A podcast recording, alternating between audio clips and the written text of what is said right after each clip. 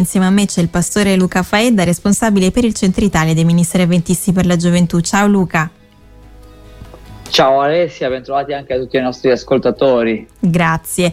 Allora, il 27 gennaio è la giornata della memoria, oggi partiamo proprio da qui e eh, ricordiamo una storia, una storia vera per poi eh, trarre insomma degli spunti di riflessione.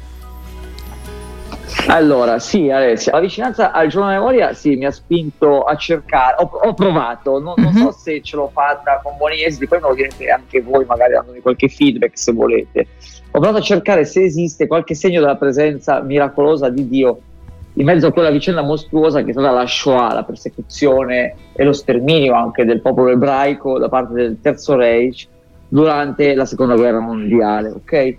Eh, lo spunto l'ho preso da una storia vera che potete ritrovare se lo vorrete nel libro Il girasole, libro di qualche anno fa. Eh. Mm-hmm. A mhm. scriverla è stato Simon Wiesenthal eh, che è un ex deportato ebreo sopravvissuto a vari campi di concentramento. Allora, che storia è?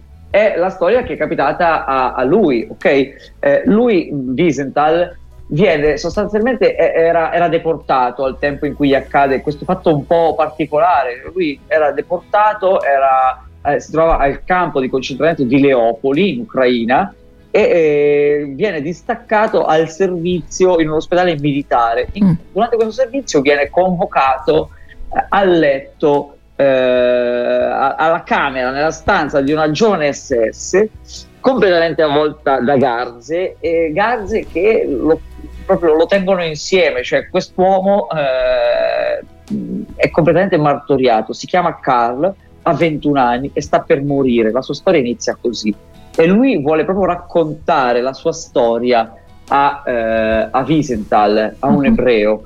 Perché ha scelto Wiesenthal? Beh, perché la sua coscienza lo sta, lo sta straziando ancora di più della bomba che gli è esplosa addosso.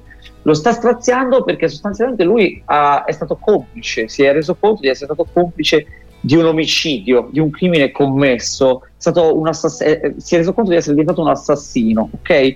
Perché? Perché Carl ha partecipato all'assassinio di oltre 200 ebrei, tra l'altro eh, tutti disarmati mh, mm, durante una campagna militare. Lui a un certo punto si trova eh, di fronte a una casa abbandonata, eh, questo gruppone di donne, anziani e bambini che poi vengono condotti dentro questa casa dove vengono messi dei barili di, di benzina e, e casa, alla casa viene dato fuoco. Mm. Mitra- un mitragliatore dell'esercito eh, tedesco è puntato contro la casa e chi scappa viene brutalmente in qualche modo eh, fucilato. No? Ora, Carl era un soldato in quel momento e lui eh, era pronto eh, ad incontrare dei nemici nel suo cammino, quindi era, ed era anche completamente determinato a ucciderli, solo che appunto che cos'è che lo sconvolge?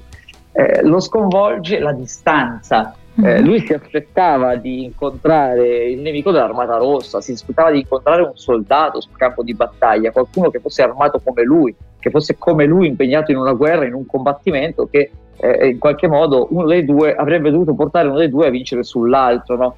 Invece a un certo punto Carl si accorge di fronte agli occhi di questo gruppo di persone eh, sotto scacco praticamente, sotto i fucili mitragliatori, di fronte ai fucili mitragliatori, si accorge che, eh, che, questi sono solo ebrei, che questi sono solo uomini, che non sono armati, che eh, sono solo uomini, tra l'altro perseguitati perché sono ebrei, eh, ma lui non aveva mai incontrato ebrei, li aveva incontrati solo nella propaganda mm. e, e, quindi eh, rivede dentro di sé tutta, tutta, la propaganda in cui era cresciuto, no? Eh, risente che gli ebrei sono gli assassini di Cristo, risente che eh, sono dei diavoli, degli strozzini, degli sfruttatori, dei nemici del popolo, dei sottoumani da sterminare, però di fronte a sé vede solo gente, vede solo uomini e donne, mm. impauriti tra l'altro, disarmati, qualcuno trattiene le lacrime e qui eh, la sua coscienza va in cortocircuito, ci deve essere uno sbaglio, dice il giovane, no? il mm-hmm. giovane soldato, ci ordinano di sparare, ma perché dobbiamo sparare? Perché dobbiamo eliminare dei prigionieri? Eh, sono solo persone disarmate che implorano pietà. Ecco, mm, una prima cosa, eh, il giorno della memoria, tanti dicono in questi giorni in cui c'è anche il conflitto in Palestina, c'è il conflitto tra, la Russia e l'Ucraina, no? Tante. Insomma ci sono tanti conflitti nel mondo e tanti dicono ma che senso ha, anche come pastore incontro tante persone che ci dicono che senso ha ricordare il giorno della memoria? Beh, ce l'ha, ce l'ha il senso. Il giorno della memoria noi ricordiamo che c'è stata una macchina dello sterminio eh, che ha portato all'uccisione di oltre 6 milioni di ebrei e che questi 6 milioni di ebrei sono stati uccisi soltanto perché non perché erano soldati armati che, fatto, che erano entrati in una guerra, ma perché erano considerati eh, per via di pregiudizi che erano uh-huh. maturati lungo secoli per tutto il Medioevo nella nostra Europa e, e, e vengono questi, questi, pregiudizi, questa propaganda, eh, queste discriminazioni uniti al consenso silenzioso di tante persone rendono poi possibile lo sterminio di persone innocenti, no? Uh-huh. E ecco, c'è anche un altro fatto quindi un primo fatto è legato eh, perché ricordare oggi la memoria?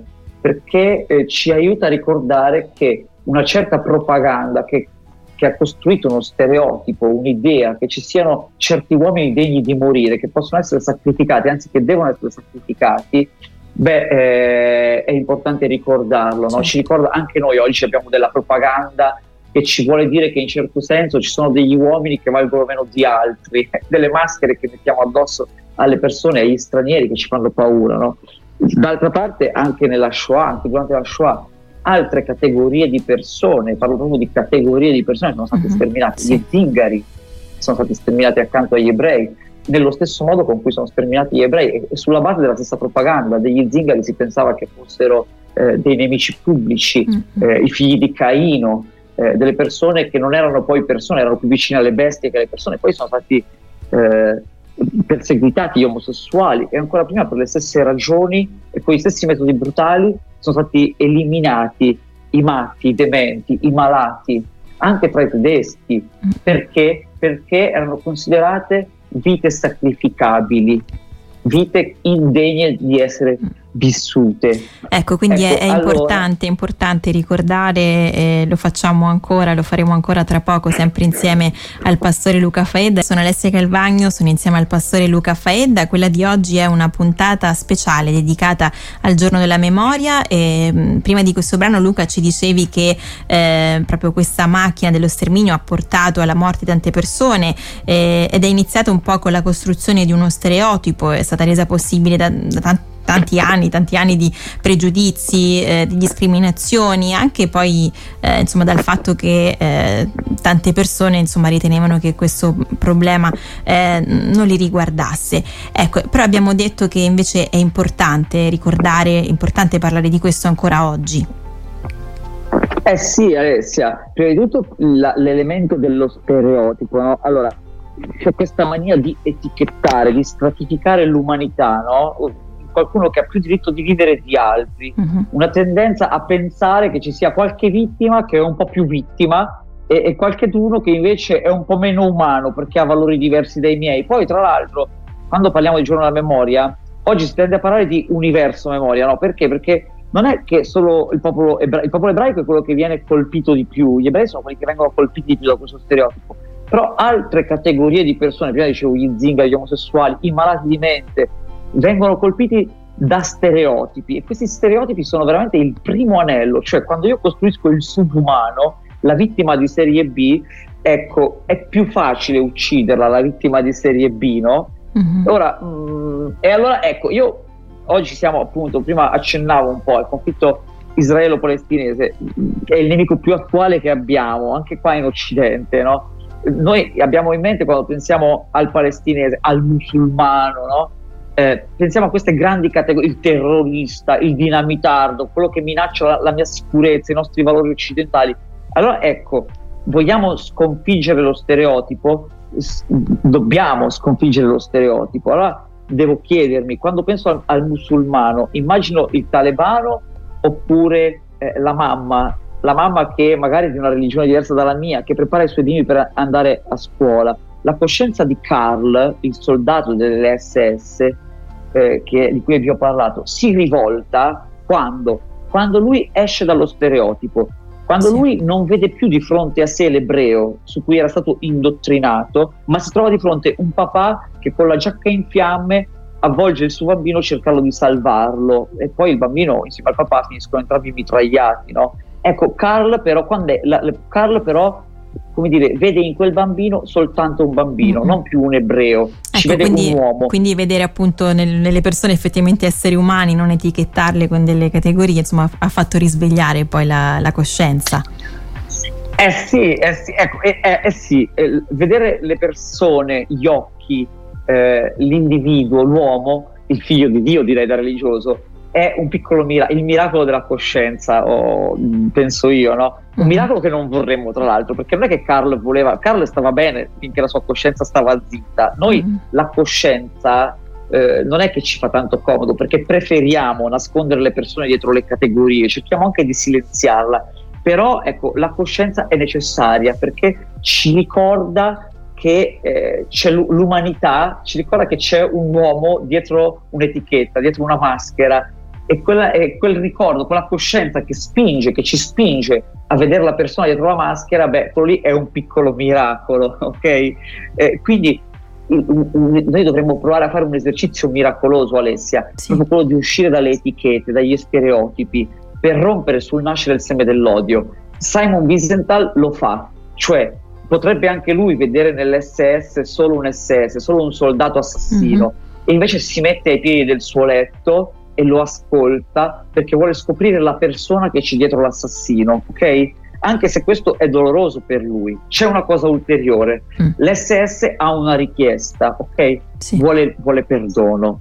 Per questo Wiesenthal si trova lì. Lui vuole il perdono di un ebreo. Eh, Wiesenthal dice: Mi accorgo che si è pentito, che il suo pentimento è sincero e questa richiesta di pentimento accompagnerà Wiesenthal per tutta la vita. Ok? Fai conto che quando Wiesenthal sopravvive poi al campo di concentramento mm-hmm. ed esce dal campo di concentramento, lui cercherà la mamma di Carl mm. e come si dice, e anzi, come ebreo sopravvissuto, l'impegno di Wiesenthal sarà per tutta la vita quello di distinguere eh, la, l'assassino dal soldato, cioè lui diventerà un cacciatore di nazisti, cercherà di fare, di fare giustizia proprio su questo principio, dirà io devo distinguere l'uomo che è andato in guerra dall'uomo che ha, voluto sterminare, dall'uomo che ha voluto uccidere. Questo è un impegno eh, fondamentale, no? Mm-hmm. E come la mettiamo col perdono che gli è stato chiesto? Ha perdonato Wiesenthal? È questo il miracolo di cui voglio parlarvi? No, non ha perdonato. Okay? Eh, era dura, insomma. Vi, era dura. Poi chiedetevi voi cosa avreste fatto eh, in quella situazione. Wiesenthal era un ebreo, sente questo racconto di ebrei assassinati, ma lui stesso insieme ai suoi compagni vengono assassinati tutti i giorni nei campi di concentramento. Wiesenthal non ha la forza di perdonare, si alza e se ne va. Però prima di andarsene racconta così, lo scrive, dice sento un ronzio, una mosca attirata dalle ferite di questo malato gli si appoggia sulla faccia. Il malato non lo vede perché è tutto bendato, c'ha tutta la testa bendata, tranne la bocca, no? Mm. E Wiesenthal dice: eh, Non può vedere la mia mano che allontana la mosca, ma forse l'ha sentita. E infatti il soldato dice grazie, ok, mormora grazie. E allora dice Wiesenthal: Solo allora mi rendo conto anch'io, inerme Uttermensch, cioè subumano, inerme subumano, che ho dato sollievo al superuomo, altrettanto inerme come una cosa naturale, senza rifletterci. Allora, mm. questo è il miracolo, anche se sembra un piccolissimo gesto, no? Dare sollievo, schiacciare una mosca di un malato, sulla testa di un malato. Però è significativo. Però è un piccolo mm. miracolo. Sì. Eh sì, perché c'è un impulso che ci lega e ci spinge ad aiutarci dietro l'uno con l'altro, no? È un impulso piccolissimo, è poco più di una scintilla, è una scintilla di umanità però. Ecco, questa scintilla di umanità cerca di emergere anche nonostante la nostra volontà e le nostre narrazioni, come dice Wiesenthal, senza rifletterci, cioè uh-huh. senza rifletterci ho aiutato il mio nemico, oltre le mie narrazioni, oltre i miei stereotipi, uh-huh. ho allungato la mano e gli ho dato sollievo. Abbiamo questa scintilla, questo impulso irriflessivo, eh? Eh, ci ricorda che noi abbiamo l'istinto di riconoscerci come fratelli, eh, noi uomini abbiamo mm-hmm. l'istinto di riconoscerci come fratelli. Questo è un miracolo, secondo me, che avrebbe bisogno di più spazio, ci vorrebbero più atti concreti di umanità, anche in mezzo a situazioni drammatiche come la guerra che stava e come la deportazione degli ebrei, in tutte le situazioni. È vero. Dovremmo dare più spazio a questo impulso di fraternità. Eh? È vero, è vero. Grazie per questi spunti. È stato con me il pastore Luca Faedda, responsabile per il Centro Italia dei Ministeri Avventisti per la Gioventù. E alla prossima, Luca. Alla prossima, Alessia. Alla prossima a tutti. Ciao.